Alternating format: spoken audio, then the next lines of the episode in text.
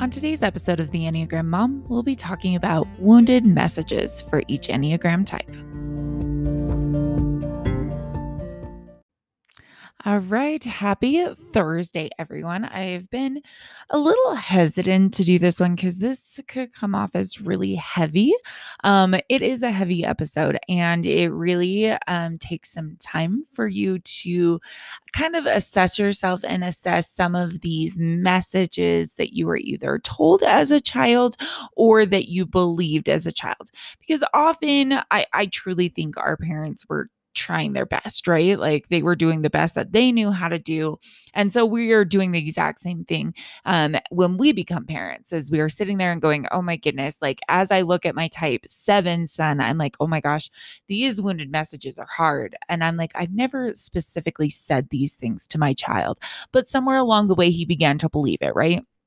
Same with you you might not have like heard these messages but internally you either think you heard them or you think that a situation happened that led you to believe um, that these messages are who you are and to be the best you can be. So this might be kind of a heavy episode but i also think it's important for that self-awareness to understand how you were created in the enneagram that you are and to learn to overcome something we can't overcome it unless we know what created it in the first place. So here we go on to wounded messages of each Enneagram type.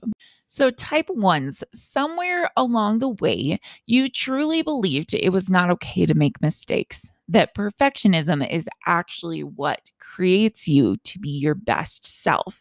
You believed that someone told you you had to get the details right, um, that it wasn't a safe place to feel like you could open up and be vulnerable to others. In fact, you need to either compliment them or praise them, but often you could not be your truest self because your truest self is sometimes very critical. So either you had a parent that was very critical of everything you did, or you believe your parent was very critical of everything you did. So you have that internal feeling that if it's not perfect, it's not enough.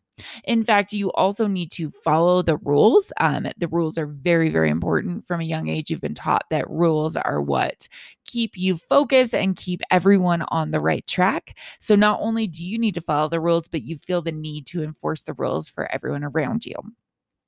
And one of the deepest things for you is you need to protect yourself by constantly improving. You're never enough as you are right now. You have to improve yourself.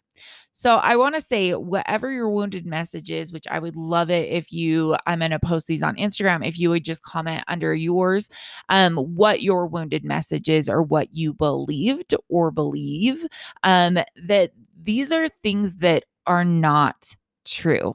Okay. This is, as Brene Brown says, the story you are telling yourself. So you are telling yourself that no one will love you if you make a mistake. If it's not perfect, it's not enough.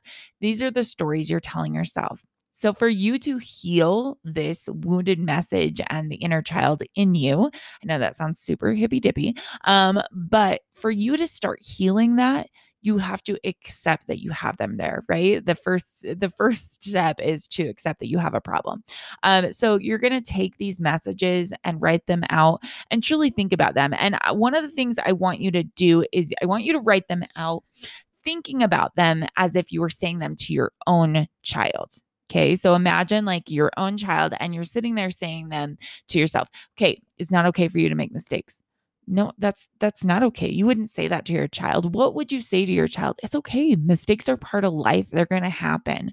So these messages write them out and you're going to kind of write out the opposite.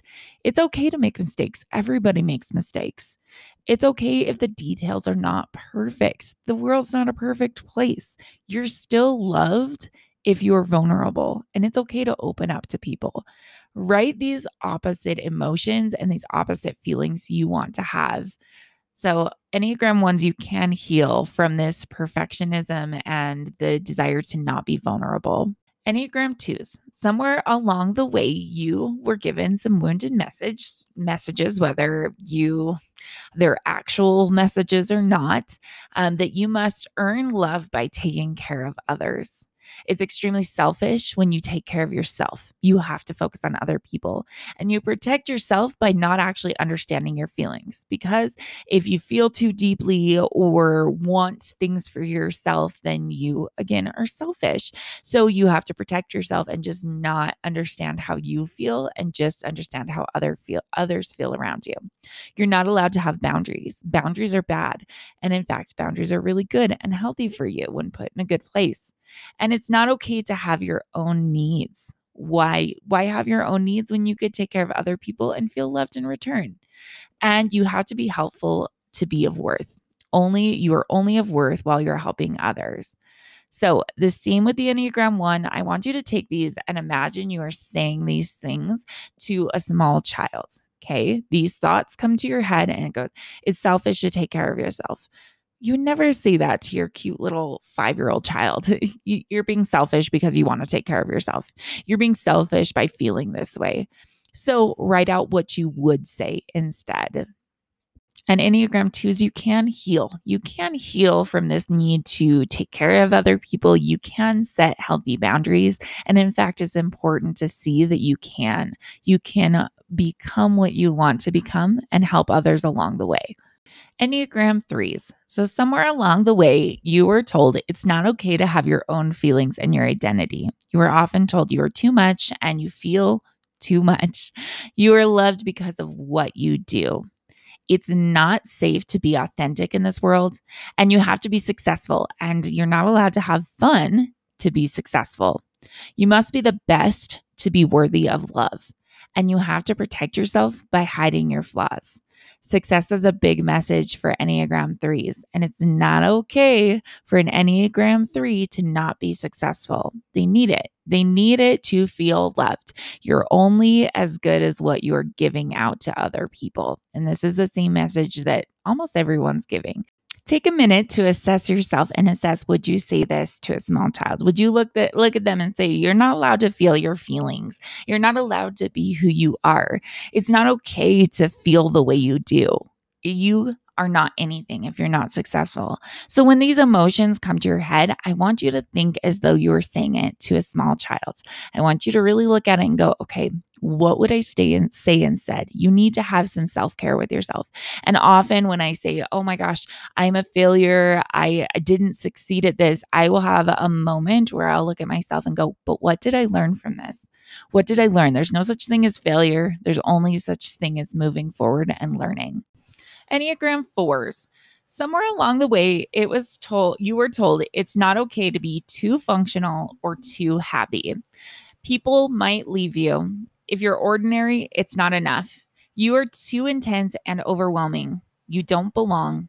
You need to protect yourself by disappearing. In fact, I was just watching um, Grey's Anatomy and Meredith Grey, she's a four, wing three. Um, but her mom that is suffering from Alzheimer tell her, like, I did not make you to be ordinary. I thought you were going to be extraordinary and you are just ordinary. And it's very interesting because that is something that an Enneagram 4 struggles with. And also that she believes that everyone is going to leave her. Um, that is a very big struggle for an Enneagram 4. So, just like with the other Enneagram types, when these feelings come to you, imagine saying them to a small child. You don't belong. People will always leave you. You're too intense and you're overwhelming. These aren't things you would say accept yourself, accept the unique person, the beautiful person you are, and you are always more than ordinary. Enneagram 5s. Somewhere along the way, you were told it's not okay to be comfortable in the world. Comfort is not a thing in a type five's vocabulary. You can't feel your emotions. It's not safe to be open. You are awkward. Protect yourself by knowing as much as possible, and you can only trust yourself, not to rely on other people. So, this is where that extreme independence comes from of a type five. It's not okay to be comfortable it's so eh, you have to be awkward. You have to not feel your emotions or think too hard when you're around people because if you're opening up yourself, it's not a safe place to be. So think about saying this to a beautiful little child. It's not okay to be open. You are awkward. And how would you actually talk to them? It's okay to feel your emotions. It's okay to feel awkward. In fact, more people I'm knowing and knowing and knowing, they feel awkward. They just can hide it. um, it's everyone feels uncomfortable at times. And it's okay to find your place and to have knowledge be your resource. Enneagram sixes, somewhere along the way, you were told it's not okay to trust yourself. If it's going right, it's going to fall apart. It's not safe to be without a plan. You need to question everything. People want to take advantage of you, and you need to protect yourself by overthinking and overanalyzing.